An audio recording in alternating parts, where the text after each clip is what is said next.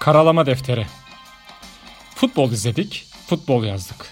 Şimdi de futbol konuşuyoruz.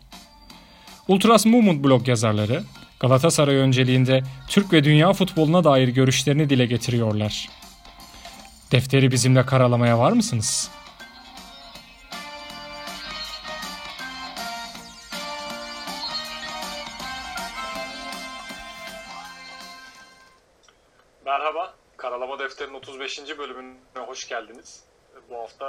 Sevgili Sabri abiyle e, Süper Lig'in 30. ve 31. haftasında Galatasaray'ın oynadığı maçları ve ligin e, başta kızıştığı dönemde e, oluşan puan durumunu, şampiyonluk yarışını bizim de artık bu hafta itibariyle bu maç, bugünkü maç sıcağı sıcağına bitmiş maçla birlikte şampiyonluk yarışından artık uzaklaştığımız e, süreci konuşacağız ve ardından yine gündemimizde belli başlı konular var.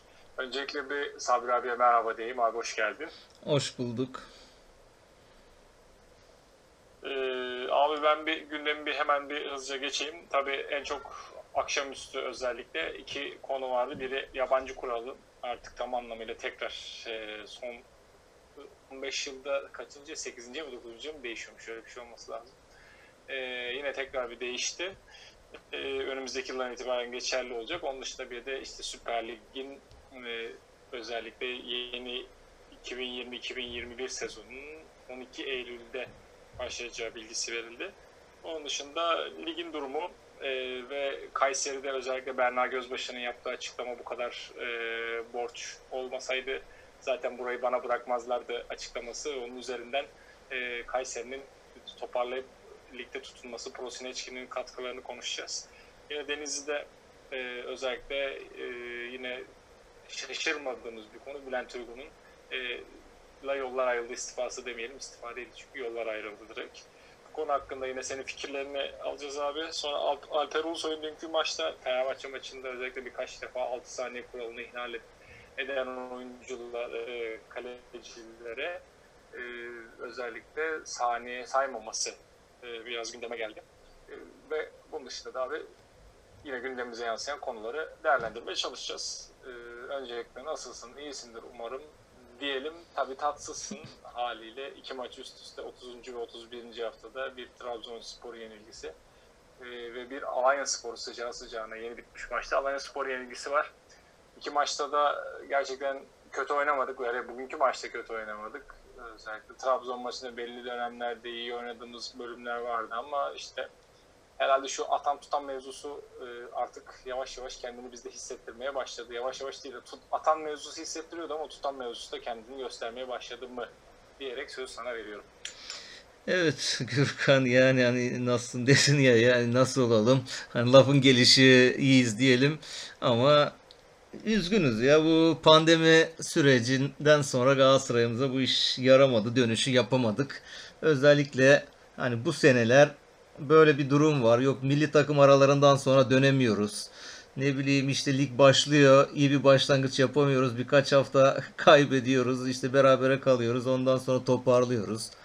Yani işte bu işte tam toparlamıştık. İyi de gidiyorduk. Arka arkaya seri galibiyetler almıştık. Belki ligin en iyi topunu oynayan takımı Galatasaray'dı. Yani şampiyonluk adayı hatta en ıı, şampiyonluğa en büyük şans verilen takımdık. Birden işte bu hastalık dönemi girdi, pandemi süreci girdi ve ondan sonra da maalesef dönemedik. İşte Rize maçında da Muslera'yı kaybettikten sonra hani takımın kaptanı, geminin kaptanı gittikten sonra artık rotayı çizen, rotayı götüren biri olmadı. Yani orada bir yani bir abilik yapan, takımı bir elinden tutan biri olmadı.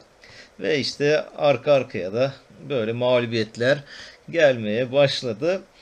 Şöyle tek tek dediğim gibi değerlendirelim. Yani önce bir Trabzon'a bu hafta hmm, arka arkaya işte maçlar oynandı. Neredeyse her gün maç vardı. Pazartesisi, salısı, çarşambası falan böyle. Futbol severler için yani o güzel bir hafta oldu aslında maç izlemek isteyenler için. İşte pazar oynadık Trabzon'la. Ya Trabzon maçı da mesela o kadar eksiğe, o kadar her şeye rağmen oldukça gene iyi başladığımız bir karşılaşmaydı. Hatta ben işte blogda da Trabzon maç yazısını yazarken uzun uzun aklıma gelenleri işte sıraladım. Yani yaşadığımız sakatlıklar, işte Fatih Terim'in Covid-19 olması, Abdurrahim Albayrak'ın aynı şekilde işte Yusuf Güney'in başkan ameliyat geçirmesi, bir sürü oyuncunun sakatlık geçirmesi yani öyle garip acayip bir sezon geçirdik ki buna da hakemler de oldukça da üzerimize gelerekten etki ettikleri bir sezon.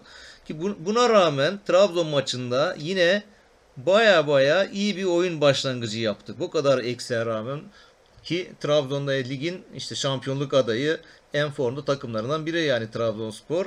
Buna rağmen oldukça iyi işte maçın başına bir 4. 5. dakikada Ekubor'un bir pozisyonu vardı. Ondan sonra tamamen oyun bizim elimizde. İşte Fegoli'nin yani penaltıdan daha kolay diyeceğimiz bir pozisyonda topu dışarı atması. Daha sonra yine aynı şekilde Emre Akbaba'nın geliştirdiği ataklarla sürekli onların ceza sahası içinde. Yine aynı şekilde yani onların ceza sahası üzerinde bir pozisyonda işte Da Costa'nın Feguli'ye bir müdahalesi arkasından Feguli bütün sezonu belki de çöpe atan bir hareket yaptı. Hani şimdi düşünüyorsun insani duygularla ya o hareket can acı, acımıştır işte can havliyle yaptı ama Abi profesyonelsin yani yapmayacaksın onu işte ya. Arkadaşlarının emeğini yani çöpe atmış oldun. Öyle eksik işte kaldık. Ki buna rağmen gene de oyundan tutunduk. Bakma yani 10 kişi oynamamıza rağmen yine oyunun içinde vardık. Tamam Trabzon daha gelmeye başladı eksik bulunca Galatasaray'ı ama yine yine oyunun içinde olan bir Galatasaray ve işte Var'la Var marifetiyle Cüneyt Çakır'ın vermiş olduğu bir penaltı ortaya çıktı.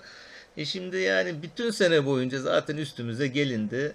Yani kural Hani şimdi şey var medyada şimdi yeni yeni bu Twitter'da şey çıktı ya bizim objektif Galatasaraylılar çıkmaya başladı. Yani objektiflik kılıfı altında sürekli takıma çakmaya çalışan bir kesim ortaya çıkmaya başladı. İşte bunlar ne var bunda diyor. Yani pozisyon. Tamam kural gereği yani Donk'un yaptığı müdahale tamam top dışarı giderken yani adam hmm, Sörlot topa vurduktan sonra Sörlot'un ayağına vurdu. Müdahale etti. Tamam penaltı ama kaç tane pozisyon buna bu sene boyunca Galatasaray'a verilmedi buna benzer. En yakında işte adamın ayağı gitti. Yani Andone'nin Rize maçında. Topu oyunda değil miydi Rize kalecisi Andone'nin ayağını o hale getirdiğinde orada VAR'a baktılar ve vermediler mesela yani. Hani buna benzer başka birçok pozisyon da var. Ben şu an maç maç aklıma gelmiyor belki ama bunlar hep bize verilmedi. He, bu, ama bizim aleyhimize olduğunda genelde kurallar yani işliyor. İşte Alper Ulusoy'un sen dedim başlarken. Alper Ulusoy'un o Antep maçında son saniyelerde işte Okan 6 saniyeden fazla topu elinde tuttu diye Galatasaray aleyhine orada bir endirek serbest vuruş verdi. E dün Fener maçını yönetmişti. Alper Ulusoy Fener Gençler maçında iki defa oldu. Yani Fenerbahçe kalecisi yani iki defa 6 saniyeden fazla top elinde tuttu. Ama herhangi bir şey çalınmadı. Yani kural uygulayacaksanız o zaman kuralı uygulayın. Ya da bu kurallar Galatasaray aleyhine uygulanmak için mi var bu kurallar yani? Hani şimdi sürekli şey gibi zannedilmesin ya ya hep hakime sığınılıyor filan. Böyle bir şey yok ama maalesef bu sene çok üzerimize gelindi. Yani sen top oynamaya çalışıyorsun, bir şey yapmaya çalışıyorsun. Oradan bir şey uyduruyorlar. Yani mücadele ettirmiyorlar. İşte Rize maçından sonra Antep maçı da aynı şekilde hakem bayağı bir kötü maç yönetince hani seriyle işte şeyin e, Mariano'nun hatta Onyekuru da, da aynısını demişti. Demeçlerinde sürekli bunu biz top oynayamıyoruz ki diyor. Yani rakip dokunduğumuz anda hakem faal çalıyor diyor ama bize diyor dandun vuruyorlar kimse bir şey çalmıyor diyor mesela. Bize top oynatmıyorlar nasıl olacak bu iş? diyor. Yani ben biz diyor Fransa'da Belçika'da işte bir sürü ülkede top oynadık diyor hiç böyle bir şey görmedik. Maalesef böyle bir şey işte oldu. İşte Trabzon maçında da öyle hakem ıı, Vardaki Ali Palabıyık ıı, uyardı Cüneyt'i Cüneyt Çakır da penaltı verdi yediğimiz penaltıyla zaten Trabzon öne geçti e ondan sonra işte aynı ikinci yarı öne geçmiş bir takım. Karşısında eksik bir takım var. Oldukça tabii Trabzon rahat oynadı. Mesela orada ikinci gol attı. O kadar aslında komik ki. Yani ikinci golde o golü biz atsak inan yani adım kadar eminim o gol hakem faal çalacaktı. Temas var diyecekti. Yani orada Novak zıplarken Sekidika'nın üzerine ellerini dokunduruyor mesela ama orada golü verdi. Bunu Galatasaray atmış olsaydı orada kesin orada bir faal çalınacaktı. Çünkü çok yani Donk zıplıyor, Markava zıplıyor, atlıyor. Ufacık bir temas dokunduğu anda düt düdüğü çalıyorlar, faal veriyorlar. Biz atsaydık verilecekti. Maalesef bu sene böyle hani he, hakimleri de yeneceksin diye bir tabir var ya diyorlar sürekli. Abi yenemiyorsa olmuyor yani. Hakimleri niye yeneceksin? Yani hakim gördüğünü çalsın, tarafsız olsun. Öyle ki buna rağmen hani bak bu kadar eksik işte bu kadar hakemin eee, nasıl diyelim biraz yanlı tutumlarına rağmen yine Trabzon maçı dönebiliyordu. Yani hani şey var ya işte Galatasaray varsa umut vardır diyor sürekli. Bu maçta bile son dakikada işte orada bir penaltı çaldı Cüneyt. Yani ki o da şey ilk yarıdaki penaltıya hadi şey olmuş olsun telafi edeyim gibi oldu. O da yani e, Tayland topu vurdu. Topu vurduktan sonra adam yaptı müdahaleyi ama işte kural kuralı uyguladı. Hem bize uyguladı hem onlara uygulamış oldu. Hani kimse bana bir şey demesin ama ilk yarıda vermemiş olsaydı 0-0 olsaydı o, o penaltı verilir miydi? Verilmezdi. Yani şampiyonluk yarışındaki bir Trabzon'a karşı son dakika Galatasaray 0-0 giden bir maçta Galatasaray'a bir penaltı penaltı çalmazlardı. O golü mesela attıktan sonra şöyle 1-2 dakika yine bir ümitlendik aslında. Yani hani hiç olmayacak bir yerden bir ümit, bir beraberlik ümidi falan çıkacaktı ama olmadı. Arkasından zaten dönem pozisyonda işte Sorlot'un o golcülüğü hani tecrübesi ve işte Emin'in de bir tecrübesizliği oldu. Hani şey var işte Fatih Terim diyor ya Emin demişken Emin'e sürekli uygun zamanı bekliyoruz Emin için filan. İşte bu o pozisyonda belli oldu yani yine Fatih Terim'in aslında ne kadar haklı olduğu ortaya çıkmış oldu Fatih Terim'in. Hani maç zaten 2-1'di. Yani 2-1'den sonra Emin'in yaptığı hatayla 3-1 olsa da çok da bir şey değişen bir şey olmayacaktı ama yani 0-0'lık bir maçta Emin'i oynattığın zaman Emin o hatayı yapmış olsaydı Emin herhalde bu acımasız sosyal medya Emin'i linç ederdi. Ama işte Yani çünkü şu noktada abi özellikle hani çok basit stoper hatası. Yani e, as, genel anlamıyla konuşacak olursak.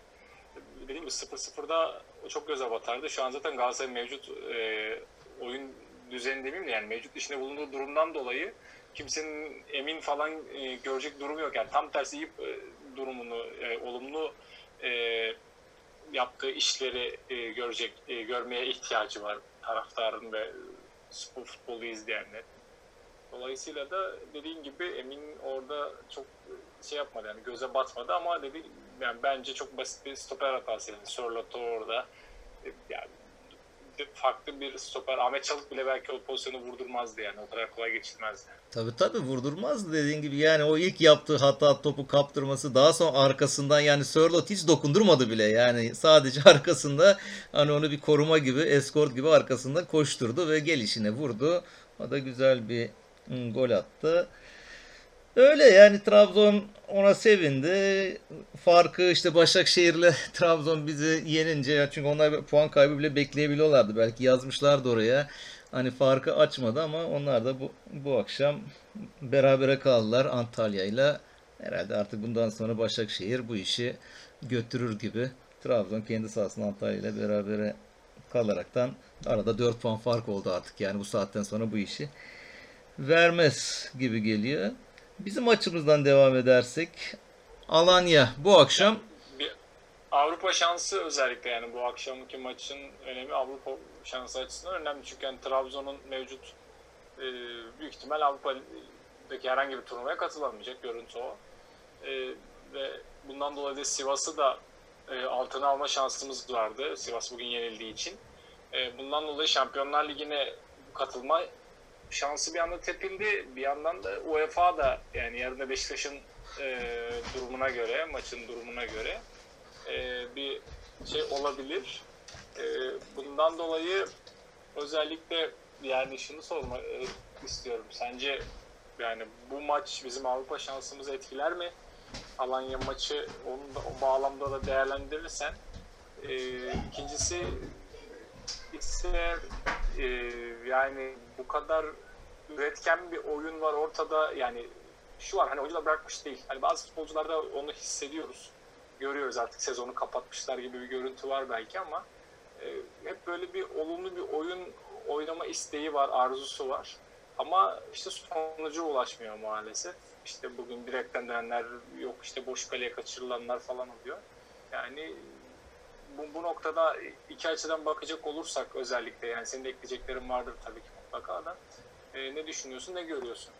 Ya dediğin gibi Avrupa konusunda bu maç etkileyebilir. Oldukça da etkileyecek zaten belki de. Belki bu maçı çok arayacağız şu geriye baktığımızda. Önümüzde 3 hafta var, 9 puan var ama e, oldukça da ilginç bir hani lig oynuyoruz. İşte bu seyirsiz oynanan bu ligde her an herkes her, herkesi yenebilir.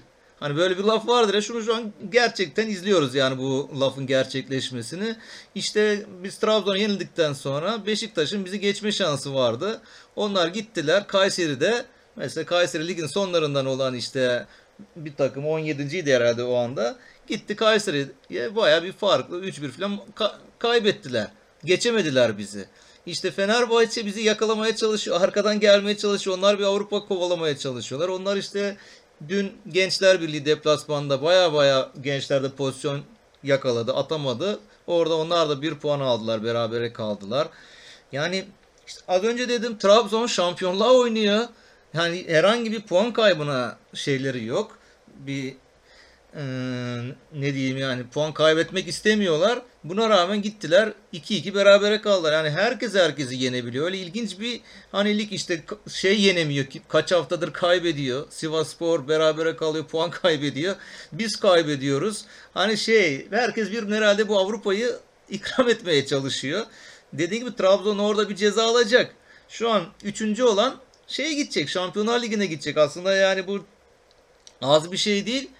Yani biz de bunun peşinde koşuyoruz ama maalesef işte olmuyor. Kazanamıyoruz nedense. Bazen hani şanssızlık, bazen işte o hakemlerin maçı etki etmesi değişik bir faktör çıkıyor. E artık bir şekilde bu önümüzdeki hafta Ankara gücüyle yani bunu bir yenelim de yani bu işi artık bitirelim. Bir de yani Galatasaray ligin sonlarını normalde iyi oynayan bir takımdır. Hani bu finish haftaları geldikten sonra Galatasaray buraları çok iyi bitiren bir takımdır ki millet en çok bundan korkuyordu Galatasaray'dan. Yani Galatasaray'la kafa kafaya gidersek şampiyonlukta Galatasaray bunu bir şekilde alır. Ama biz hani başlarken de dedim ya pandemi süreci bizi çok kötü etkiledi. Bundan bir geri dönemedik. Şimdi iyi oynamak var bir de skor almak var. Hani bazen ligin son haftaları iyi oyuna kimse bakmaz. Bakılmıyor zaten. Eğer şampiyonluğa gidiyorsan, bir hedefe doğru gidiyorsan yeter ki skor alacaksın. Yani iyi iyi oynamışsın, bilmem ne yapmışsın diye bakılmaz. Biz de işte mesela bu akşam oldukça iyi oynadık. Yani çok güzel top oynadık yani. Galatasaray'ın bu özellikle ikinci yarı ortaya koymuş olduğu oyunlardan biriydi bu. Ama skor alamadık. Hani maç izlemeyen bir adam şöyle internete ya bugün Galatasaray maçı vardı acaba ne oldu bu diye baktığında 4-1'lik bir skoru gördüğünde herhalde Galatasaray'ın tamamen silik, etkisiz bir oyun oynadığını düşünür. Ama maç tam tersi bir mücadeleye sahne oldu. İlk yarı tamamen Galatasaray'ın ım, dominasyonunda geçen, baskısı altına geçen bir oyun. İşte 40. dakikaya kadar Bakasetas'ın bir şutu var uzaktan. Onun dışında Alanya'nın herhangi bir pozisyonu yok. Bu arada yani bu Bakasetas'ı da çok beğeniyorum. Onu da buraya artı parantez eklemiş olayım. Yani bir Podolski bu bu. Yani oldukça sert vuruyorlar toplara ya dümdüz vuruyorlar toplara. Hiç adamların topu yamulmaz mı yani? Mermi gibi, kurşun gibi düz gidiyor. İşte oldukça yani hep Galatasaray top ayağında tuttu. Yine seri ön plana çıktı. Oyun kuruculuğunu sergilemiş oldu. Mesela Belhanda'nın belki de en iyi maçlarından biriydi. Fatih Terim Belhanda'yı kanada attı. O koydu onun e, sol kanada. Oradan bayağı bir etkili geldi. Pozisyonlar yarattı. En iyi oynadığı maçlardan biriydi belki Belhanda'nın. İşte- ama 40. dakika he, hatta o golüne kadar yine işte hakem devreye girdi yani. Maalesef işte Mete Kalkavan hani bu da bizim pek sevmediğimiz hakemlerden biridir. İşte VAR'dakine bakmadım kimdi VAR'daki hakem ama mesela maç 0-0 giderken yani Emre Akbaba'ya yapılan bir pozisyon var ki ya buna nasıl penaltı vermesin? Yani buna niye penaltı çalınmaz? Hiç bilmiyorum yani. Keşke şöyle bir şey düşünüyorum. Ya hakemler maçlardan sonra açıklama yapsınlar abi. Niye hakemleri konuşturmuyorlar mesela? Ve nasıl e, e, şeyler teknik direktörler, futbolcular basın toplantısı yapıyor. Bunlara soru soruyorlar. Çıksın medyanın karşısına medyada sorsun desin ki ya şu pozisyon niye verilmedi? Açıkla abi niye vermedin yani herkesin gördüğü orada faul var yani açık şekilde faul penaltı yani adam vuruyor resmen yani. Niye vermedin? Ben merak ediyorum niye vermedi mesela onu. Vermedi. Ondan sonra dönüşte işte bir hata. Bir de yani iyi oynarken bazen bu da var işte. Şahsi bir hata çıkıyor araya. Orada Markao kaçırdı topu. Sisse de golünü atmış oldu. E arkasından yine baskıyı kuralım dedik. Yine o baskı anlarında bomboş. Yani Lines'in çıkardığı Adem'in bomboş kaleye yuvarlayamadığı o topta dönüşte yine Seri'nin orada bir hava topunu kontrol edememesi Sisse karşı karşıya orada gitti. Mesela golü yaptı. Yani mesela Donk düşürse miydi düşürmese miydi? Adem Çalık şeyde düşürdü. Biz öndeyken e, Antep maçında düşürdü. Kırmızıyı gördü. Donk'un o Galatasaray ikinci gol yemeden böyle bir şansı vardı ama o düşürmedi. Oyunda kalmayı tercih etti. Belki de atamaz dedi ama Sisse de bayağı kurt golcü. Adam attı gol kralında da önde. Ha şimdi Sisse ile ilgili de bir sürü takımın şeyi vardır da hani böyle gözüne dikilir. Acaba bunu alsak ne iş yapar mı yapmaz mı filan. Onu izlerken de aklıma bizim Cagne geliyor. Yani Cagne de aynen böyle Kasımpaşa'da takır takır atıyordu. Bize geldi. durdu yani golleri dur, durdurdu. Hani çılgın ilginç bir maçtı ya. Yani böyle ilginç. Yani devre bitti hatta bu anlattığım pozisyonlar da hep 45 artılarda falan gerçekleşti yani. İki sıfır herhalde hakem maçı orada bitirir derken biz bir pozisyon yarattık. Yine Belhanda ceza sahasında işte atabildiği çalımlardan o güzel çalım atıyor bazen yani yeri geldiğince bazen de kaptırıp bizim kalede pozisyon oluyor. Bu sefer güzel bir çalım attı ve Adem'e verdi. Adem de penaltı üzerinden golü attı. 2-1 bitti yani hiç 2-0 gidecekken maç 2-1. İkinci yarı daha da baskılı. Daha da yani güzel bir oyun. İşte şutlar özellikle öyle bir baskı altına geldik. Bu 50. dakika 50-60. arasında sürekli şutlar. Belhanda'nın şutunu kaleci çıkarıyor. Arkadan Lines vuruyor. Kaleci çıkarıyor. Yok Ömer vurdu. Yandan gitti. İşte Belhanda aynı şekilde ya. Sürekli pozisyon. Olmadı. Yani girmiyor bazen de girmiyor. İşte Adem'e yapılan ortada Adem'in o güzel bir kafa vurdu. Gitti direkten döndü. Hani bazen de insana da şans da olacak ya. O da yanında olacak. Hani o top direkten dönüyor. Gidiyor. Emre de orada bomboş. Emre'nin önüne düşmüyor. Emre'nin yanına düşüyor mesela yani. E işte olmayınca da hani olmuyor. İlk yarının tamamen hani karbon kopyası gibi bir şey. Tam maç biterken artık 89'larda bilmem ne. Orada Galatasaray arka arkaya yine iki tane gol attı ki üçü şey gol yedi pardon.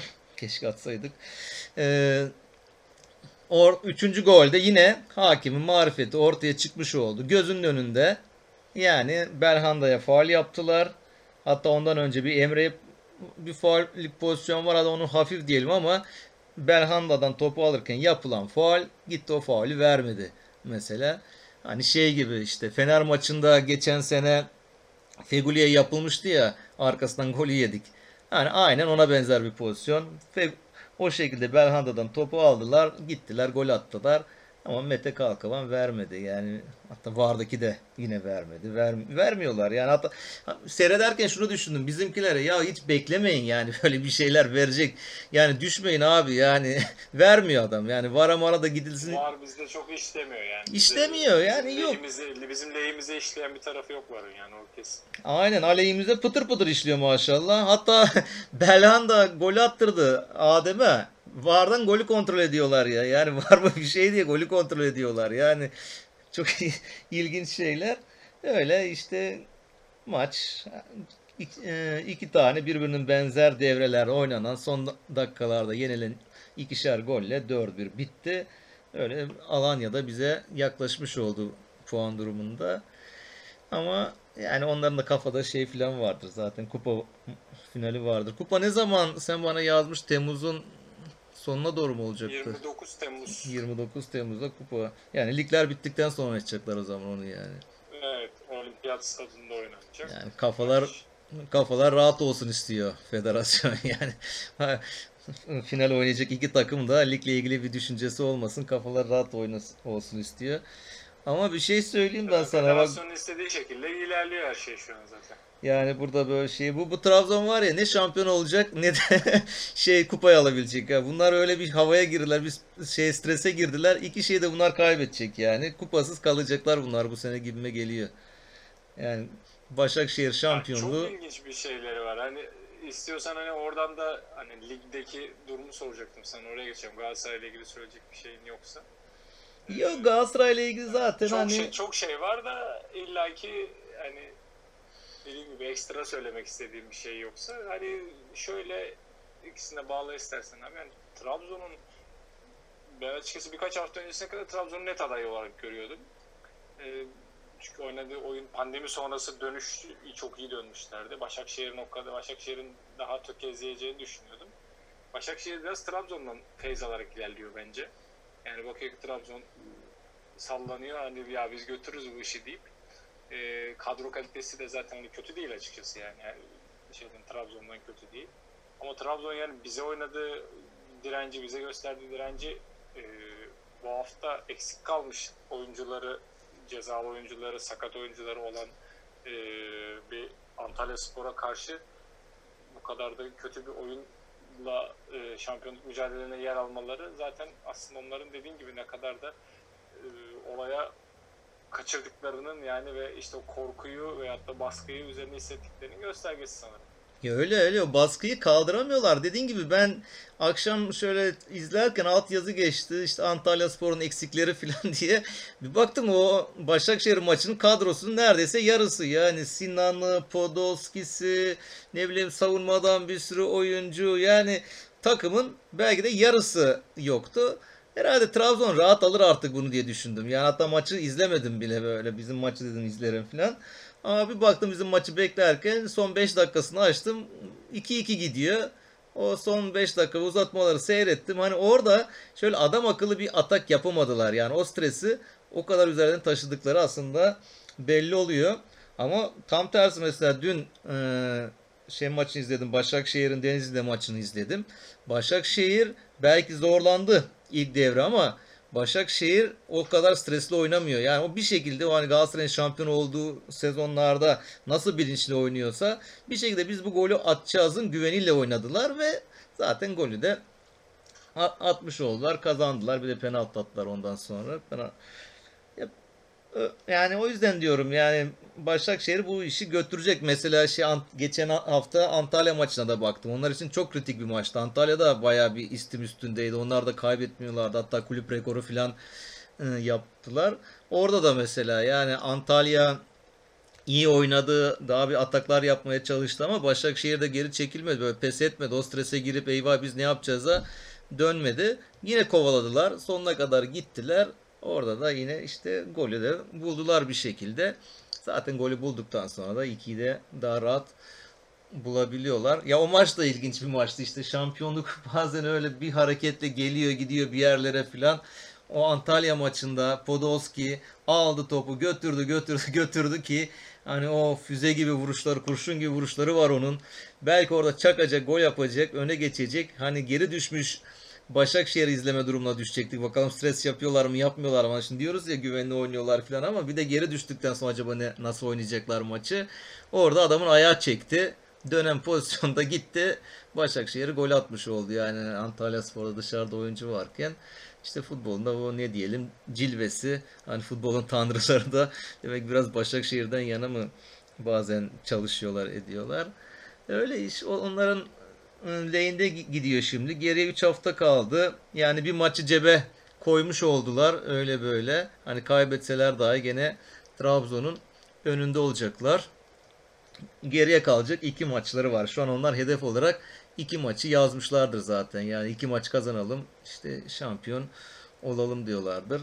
Trabzon'da yani bu, bu maçtan sonra Trabzon bilmiyorum yani zor döner gibime geliyor yani onlar bu işi götüremezler ama diyoruz ya hep pandemi süreci hani ne yapacak, ne olacak, ne yapacak hiç belli olmuyor. Seyirsiz maçlarda neler oluyor, neler işte görüyoruz garip Yani garip şeyler. haftaya şimdi şeyi açtım. Haftaya Trabzon Denizli ile oynuyor düşme hattında olan. Beşiktaş şehirde yine düşme hattında olan. Ee, yani oradan kurtulmaya çalışan her ikisi de Konya Spor'la oynuyor.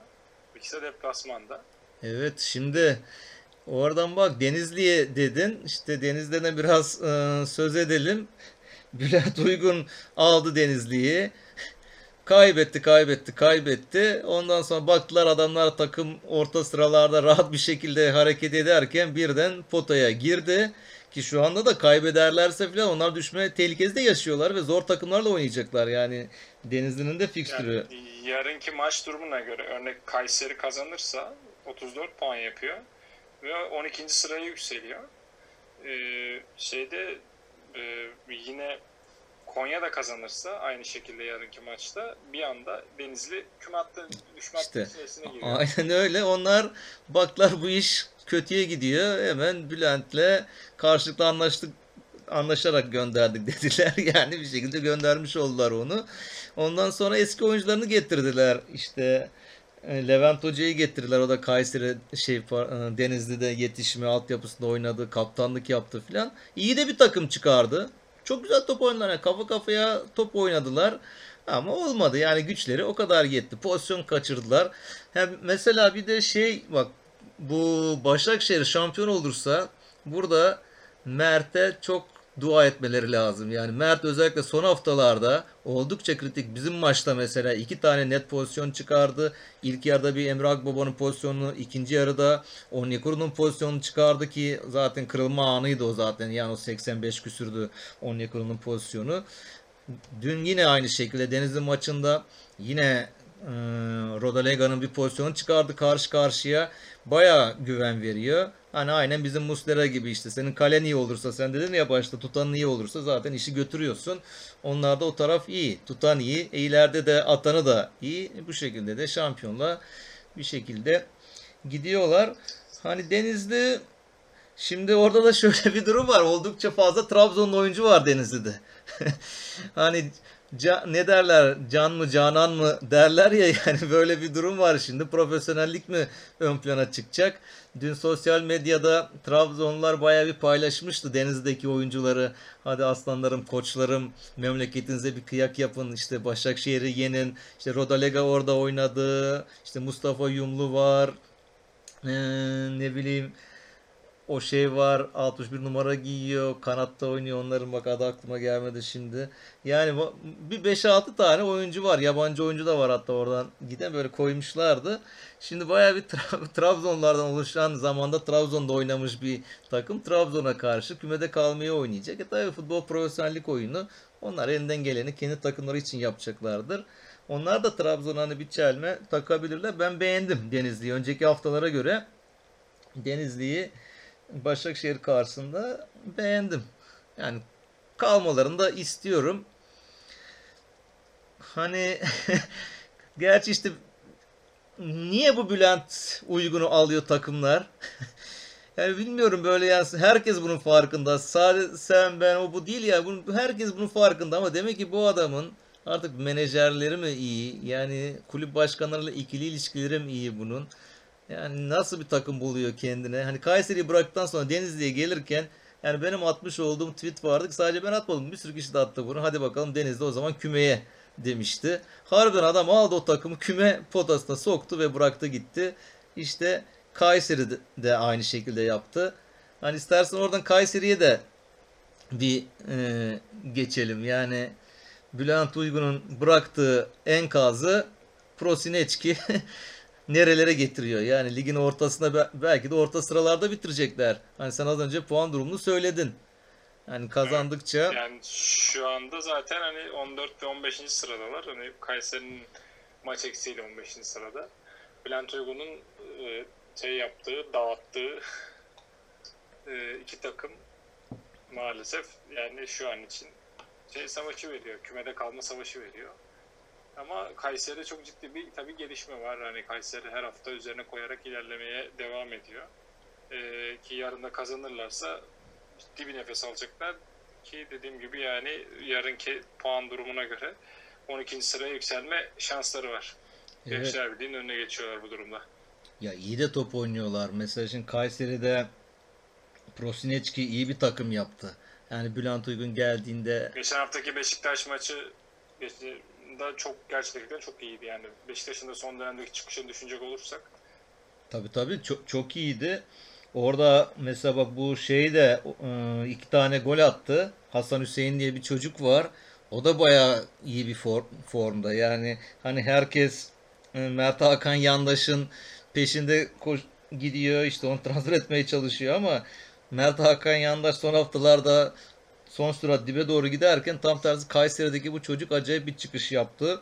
E, Sivas'a gol attı mesela. Uzaktan atmıştı. Beşiktaş maçında yine iki tane gol attı. iki tane birbirinden güzel gol attı. Özellikle ikinci gol hani bazı goller vardır şey gibidir ya böyle küfür gibidir böyle bazı goller. Adam ikinci golde Kayseri'nin atmış olduğu golde güzel bir orta yaptı.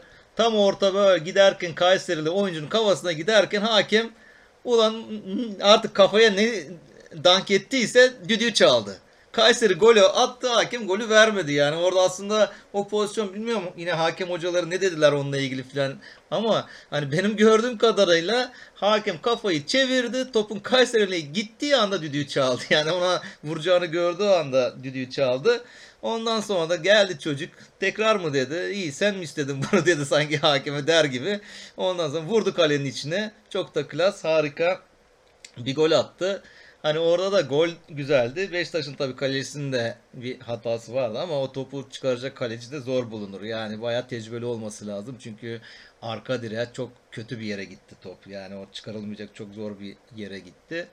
İşte orada da işte Kayseri maçında da Beşik şeyi genç çocukları suçladılar. E öyle yani Sergen de hani bunu söyledi. Yani gençler böyle. Madem yetiştirmek istiyorsun gençleri yaptığı hatalara da bazen göz yumacaksın. Hani iki maç güzel oynadıktan sonra işte bütün Beşiktaşlar Rıdvan Rıdvan diyorlardı. Ne caneriymiş diyorlardı. Biz sol bekimizi bulduk diyordu. E, Rıdvan'ın yaptığı hatayla geriye düştüler. E ondan sonra bize kaleci lazım değil diyorlardı. Ama yine kalecinin yaptığı hatayla da ikinci golü yemiş oldular. Ondan sonra da zaten hani şey maçı çeviremediler. Mesela orada şeyde Lung da çok iyi bir kaleci. Hatta onun da sözleşmesi bitiyormuş. İşte Başkan Berna Gözbaşı da lig bittikten sonra kendisiyle konuşacağız dedi. Bakalım ne istiyor ne istemiyor gibisinden. Hani Muslera'nın yerine düşünüyordum ama hani ya da yedeğe olarak Muslera'nın gelmesi gecikirse belki Galatasaray bunu alır mı gibisinden de bu şeyden sonra federasyonun açıkladığı yabancı kuralından sonra artık kimse bol bol e, yabancı oyuncu alamayacak. Bir de Muslera'nın dün paylaşmış olduğu bir video var. Herhalde Muslera hani biraz da abartalım. Bu lig bitmeden kale geçecek herhalde. Yani ligin son haftası bu gidişle böyle oynarsa hani geçecek gibi bir durum var. Çok iyi bakıyor kendine. Çok çalışıyor. Yani seneye işte 12 Eylül mü dedin liglerin başlanması? Belki 12 Eylül hadi zor diyelim ama hani o Eylül, Ekim Kasım'da Muslera kaleyi alır bu çalışmayla bu azimle giderse kaleye döner. Sakatlığını çok çabuk atlatır diye düşünüyorum. Ee, Kayseri'de biraz da başkanla ilgili hani konuşalım sen girişi anlatırken dedin ya yani bu borçlar olmasaydı bu işi bana bırakmazlardı diyor Berna Başkan. Evet oldukça da haklı. Yani çok kötü bir durumdaydı Kayseri. Bir sürü borcu vardı. Hani Herkes artık düştü düşecek havasındaydı. İşte futbolcular dahi yani o sağ için o performansı göstermiyorlardı. Yani o hava pek yoktu. Yani kimse orada kalmak istemiyor gibiydi. Ama kadın geldi. Bu işin bu taşın altına elini koydu. Hani birçok erkekten de daha da iyi bu işi yaptı. Yani valla helal olsun. Yani çok ben ilgiyle, beğeniyle kendisini hani takip ediyorum. İnşallah Kayseri kümede kalır. Çok da sempatik bir takım oldu. Geçen bir haber vardı. Prosneçki mi diyordu yoksa ben bir yerden okudum.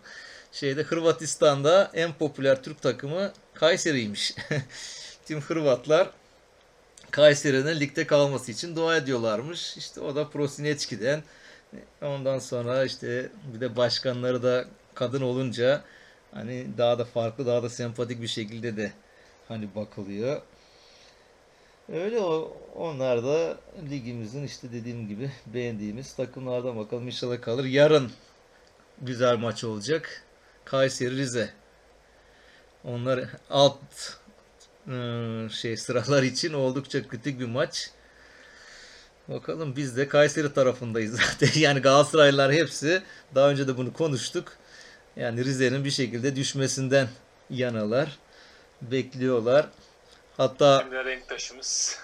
bir de renktaşımız Trabzon maçından sonra Trabzon'a kaybettik. Hani her şey kötü giderken bir haber geldi. Son dakikada o Konya aynı anda oynuyordu ya Rize Konya maçı vardı. Konya 90 artıda gol atmış. Oh be dedik yani bari şu kötü güne güzel bir haberle noktalanmış olsun.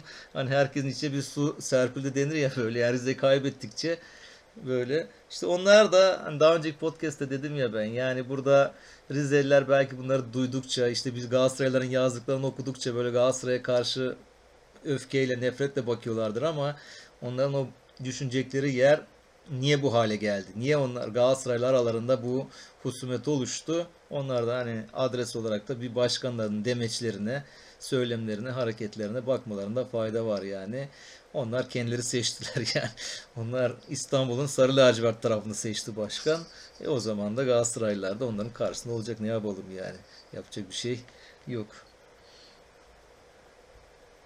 Evet abi. Son olarak sana yabancı kuralını e, soracağım. Yani sorulacak bir tarafa da yok aslına bakarsan ama e, yine de işte gündemi meşgul şu an yani bu akşam maç Twitter'da biraz dolaştığında maçtan daha çok yabancı kuralı vardı ve bütün yani pek spor yazarları, e, sporla ilgilenen insanlar, ilgilenmeyen insanlar yani sporla çok futbol işi futbol olmayan ama futbolu takip eden e, yorumcular, kişilerin hep gündeminde yabancı kuralı denen saçmalığın e, ne olduğuyla ilgili yorumlar vardı.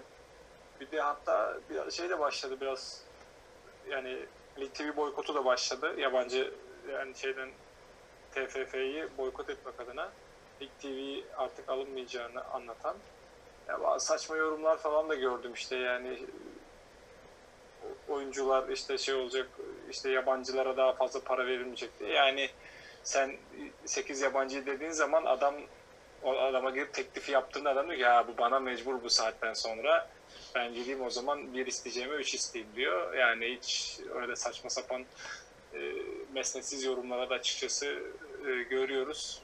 Binlerce de takipçisi olan yorumlar bunlar ve yani beğeni alıyorlar.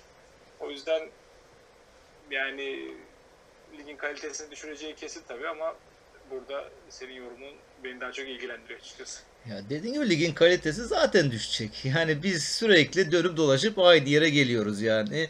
Bunu biz bu filmi çok önceden de seyretmiş olduk. Yani ne olacak şimdi? 8 yabancı bu sene 8 yabancı oynayacak. Seneye 7 oynanacak. Ondan sonraki senede 6 oyuncu olacak. 6 yabancı, 5 Türk şeklinde düşünüyorlar da. Hani federasyon güzel uzun süreli planlar yapıyor ama onların orada duracağı belli değil. Yani yarın ne olacağı belli değil federasyonun. Yani senin süren ne kadar ondan sonra senin yerine gelecek olan federasyon yine yeni kurallar getirecektir. Hani bu belki önümüzdeki sezon için geçerli olur ama ben bunun uzun süreli olacağını düşünmüyorum. Çünkü o haberle ilgili Twitter'da tüm yorumları okudum şöyle yukarıdan aşağı doğru. Bunun Galatasaraylısı, Fenerlisi, Beşiktaşlısı bunun rengi yok. Herkes buna karşı. Yani futbolu bilen, futbolun içinde olan, sporu takip eden herkes bu kuralın Türkiye'ye yarardan, çok Türk futboluna zarar getireceğinin farkında. Çünkü ya bunları hep gördük. Yani şimdi bu kadar az bir yabancıya izin verilen bir ortamda takımlar gidip sağ beke, sol beke para harcamayacaklar. Ön libero'ya para harcamayacaklar yani. Sen bu ülkede bir daha artık Atiba'yı Matiba'yı göremezsin. Seriyi göremezsin yani bu ülkede. Kimse ön libero'ya para vermez. Melo'yu göremezsin yani böyle oyuncuları. Yani kaleci alır. iyi bir kaleci bulurlarsa hani belli noktalara o iskelet vardır ya kaleye bir yabancı alınır. Ne bileyim orta sahibi 10 numara tarzı oyuncu bulunursa klas işte ismi duyulan ona bir para dökülür. İki forvet alır yabancı güzel forvet alınır. Zaten ondan sonra işler bitiyor yani gidip adam aman sağ bek alayım sol bek alayım bilmem ne kanat adamı alayım filan gibi çok uğraşmayacaklar. Hep bunlar böyleydi. E ne olacak ondan sonra Tarık e, lardır işte ne bileyim gidip işte Erdem e, şeyden olan şu anda Ankara Gençler Birliği'nde oynuyor falan. Bursa'da oynadı. Böyle Yani orta halli oyuncular değere binecekler mesela yani bunun gibi oyuncular yani o, zaman da takımlar nerede Avrupa'da başarı nasıl alacaksın Avrupa'da başarı? Avrupa istediği kadar yabancı ile oynuyor. Senin rakiplerin istediği gibi oyuncu alabiliyorlar ve ekonomi zaten kulüplerin ekonomileri iyice çökük durumda. E, ne olacak ondan sonra bu Türk oyuncuları nasıl bunlar bana muhtaç diye işte Anadolu'daki bir oyuncunun değeri artmış olacak yani. Şimdi işte Mert Hakan Yandaş işte kaç verecek ona Fener 2 milyon euro gibi bir şey mi diyorlardı 2 iki, buçuk öyle bir şeyler mi diyorlardı mesela yani. E ne olacak şimdi bu He, bu şeyden sonra adamın değeri birden olacak. Üç buçuk, dört olacak yani bu adam. Çünkü bana muhtaç diyecek bunlar. Nasıl yabancı alamıyor. Oysa sen Avrupa'dan çok uyguna oyuncu getiriyorsun. Yani milletin sadece gözünün önünde ama çok para harcanıyorlar. İşte Falcao'ya şunu veriyor. Ne bileyim Seri'ye bunu veriyor. Tamam da sadece bunlar gelmiyor ki. Anadolu takımları o skatlarıyla oldukça güzel şeyler buluyorlar, oyuncu buluyorlar. İşte Serkan Reçber şeyde e, Kasımpaşa'da Kasımpaşa'ya ne güzel takım yaptı. Kasımpaşa'da ligi bu pandemiden sonra en iyi takımlarından biri mesela yani acayip sürekli zirveye doğru gidiyor. Yarın Beşiktaş'la oynayacak. Belki maçı bile kazanabilirler Beşiktaş'a karşı yani. Ve o getirdiği oyuncular oldukça 100 bin euro, 200 bin, 500 bin işte ücretsiz, bonservissiz bir sürü yabancı getirdi. Ve adamlar takır takır top oynuyorlar mesela yani. Maksat bunları bulmak. Yani bu işin işte aman biz yabancıya para vermeyelim. Hayır çok uyguna şey veriyorsun, getirebiliyorsun.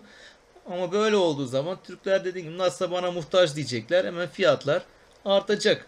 Hani bu işi zaten hani bir menajerlerin yapmış olduğu bir iş olarak ben bunu düşünüyordum. Daha önce bu ufak ufak söylentiler çıktı ya yabancı sıralaması gelecek vesaire diye. O, bu hale geldi.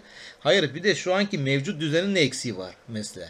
Size yani ne yanlışı var mesela? Yani şu an diyor ki hiç yabancı alma abi. Hepsini Türk oynat. Eğer sen madem bu kadar çok meraklıysan Türk oyuncularıyla sahaya çıkmaya, İstiklal Marşı okutmaya filan hani böyle bir de duygusaldan giriyorlar ya milli değerler, manevi değerleri de sokuyorlar işin içine böyle kendi fikirlerini empoze etmek için. Adam sana yabancı zorlamıyor ki. Oyna alma. Tamamen Türk oyuncuları bul Anadolu'dan. Bul oradan buradan altyapıdan çıkar oynat. Sana kimse bir şey demiyor. Niye yani illa böyle bir kural getirmeye çalışıyorsun? Alabilen alsın, alamayan almasın yani. Bu dediğin gibi yani illa bu bütçeyle ilgili bir şey de değil. Burada çalışmayla ilgili bir şey yani. Takımlar öyle güzel hani skatlık yapan takımlar var ki ya ne neredeler getiriyorlar. Ondan sonra böyle ağzını açıp bakıyorsun. Şimdi herkes Mensah'ın peşinde. Kayseri Mensah çok mu para ödüyor sanki yani? Adam buldu getirdi. Al Alanya. Şimdi Sisse'yi gol kralı yapıp belki satacak. Yani e, Sisse'yi getiremez miydi yani büyük takımlar? Bulun. Adam zaten gözünüz önünde Avrupa'da da oynamış. Yani İngiltere Premier Lig'de falan oynamış bir oyuncu mesela. Maksat bunları bulmak. Hani nedir yani bu yabancı sınırı? Niye buna taktılar? Bilmiyorum ama ben uzun süre olacağını düşünmüyorum. İşte birkaç sezon böyle oynanacak.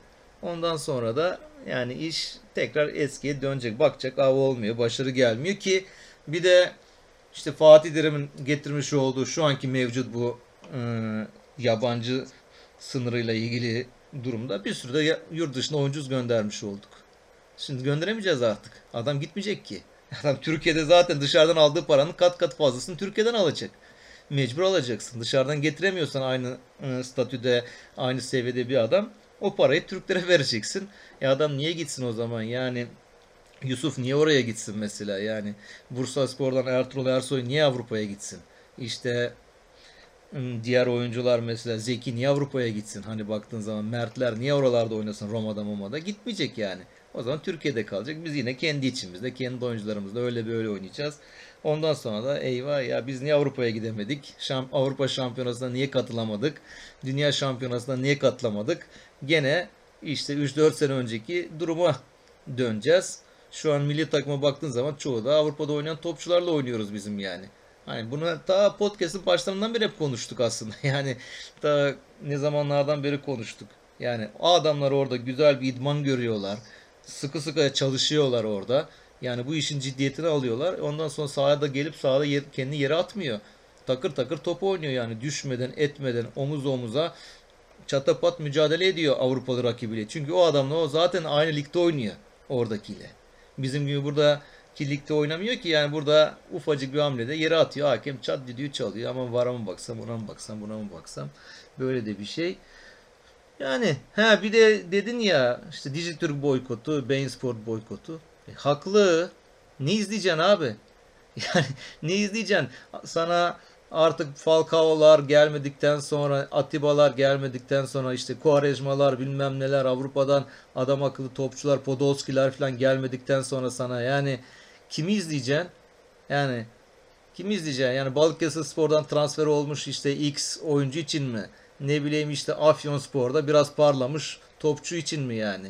Kim izleyecek abi? Ki paralar da oldukça yüksek.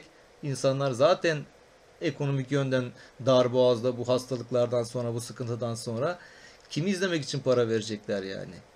Yani ancak o alırsa Avrupa liglerini izlemek için belki alınır. Yani Türkiye Ligi niye izlenecek yani? O yüzden o yayıncı kuruluş da bu iş böyle olunca onlar da bakacak. Ha, ligin değeri yok yani. Sonuçta onlar da pazarlama yapıyorlar. Değerli bir şey için para verecekler. E onlar da para vermeyecek. Kulüplerin oradan alacağı paralar da düşecek. Her şey bir aşağı inecek. Ondan sonra ya biz nerede hata yaptık? Ya doğru ya şurada yaptık. Hadi bakalım tekrar başa dönelim. Kaç kere bu filmi izlemiş olduk. İş tekrar geriye dönecek. O zaman yavaş yavaş yabancıyı arttıralım edelim. İşte milletin sevdiği oyuncular Türkiye'ye gelsin denecek. Ondan sonra tekrar harcamış olan 3-5 sene boş boşuna gitmiş olacak Gürkan. Böyle benim görüşüm. Peki abi yani benim de açıkçası söyleyecek üzerine söyleyecek bir şeyim yok yani.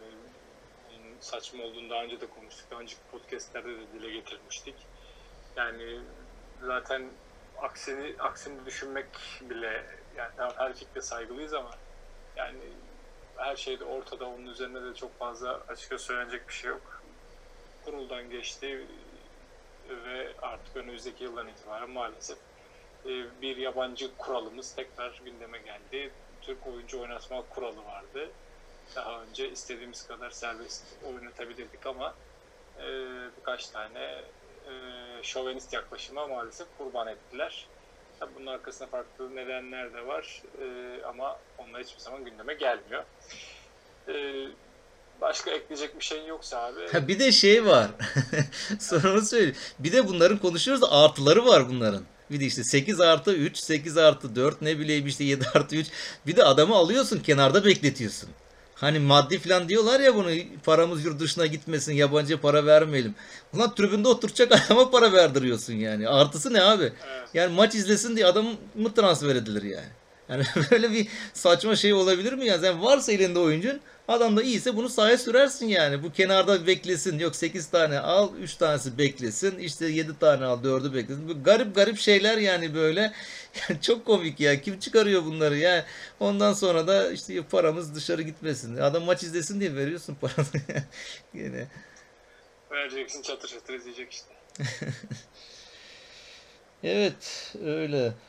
Her şey var. Son bir haber söyleyeyim. Ondan sonra da zaten herhalde kapatalım yani bu hafta böyle olmuş olsun. Bu Alexander Cefer'in şey diyor. Avrupa maçlarını seyircide oynatabiliriz diyor. Yani belirli oranda alarak. Aynen he, belirli oranda alaraktan seyircileri işte Şampiyonlar Ligi, UEFA Avrupa Ligi maçlarını hani seyirciyle oynatabiliriz diyor. Ya artık yani ben o gözle de bakıyorum ya. Bu işin zamanında hani geldi diye düşünüyorum. Vallahi yani her ülkede herkes bir şekilde her şeye serbest kaldı yani. Yani bu pandemi pandemi herkes bir şekilde unuttu gitti bunu. Biz bunu şeyde hatırlayacağız da e, Ekim Kasım aylarının havalar soğuk hastalıklar tekrar başladığında tekrar biz bunu hatırlarız ama o zamana kadar herkes bir şekilde takılıyor. İşte Bulgaristan patır patır seyirciyle meyirciyle tezahüratlı maçlar yapıyorlar. Hani en azından bari şu maçlarda adam akıllı maç izlemiş olan bir seyir sesi duyalım. Suni suni şeyler yayıncı kuruluş koyuyor arka fona. Böyle taraftar sesleri filan. Yani yapmacık geliyor. Hadi bir nebze biraz hadi ses mes insanın psikolojisi değişiyor ama yani Başakşehir maçı izlerken de gürül gürül taraftar sesi var yani. Bu da hiç olmuyor. İşte bu doğallıktan oldukça da uzak bir şey yani böyle. Bunların hiç hayatta yapmadıkları tezahüratlar. İşte dün Gençler Birliği. Sanki bütün stat tribün dolu. Gençler Birliği Fener maçında patır patır gençler gençler diye bağırıyor adamlar filan. E o da o kadar da olmuyor. Yani hani büyük takımlarda tamam bağırılıyor ediliyor. Güzel tezahüratlar oluyor da hiç taraftarı olmayan takımlara da yaptırdığı zaman işte olmuyor onlar da eşitlik adı altında bunu yapmaya çalışıyorlar. Dediğim gibi inşallah Avrupa Ligi maçlarında ruhuna aykırı kaçıyor işte yani. Doğal durmuyor. seyircili maçlar izleriz diyelim. Peki abi 36. bölümde o zaman e, ligin 32. haftasını değerlendirdiğimiz e, bir hafta olacak. Umarım biz de e, uzun süreli galibiyet hasretini e, 32. haftada e, dindirmiş oluruz. Ve sakatlarımız, cezalılarımız bir nebze daha kendine gelmiş olur. Bu, bu, bu haftaki maçtan da çok fazla yara almadan e, çıkarak bir sonraki maça hazır e, oluruz diyelim. Ve e, sözü burada noktalayalım. Eklemek istediğim bir şey var mı? Teşekkür ediyorum. Bu kadar yani bir şey şu an aklımda yok zaten. Tamam. Ben de o zaman e, herkese iyi akşamlar diliyorum. Hoşçakalın. Hoşçakalın.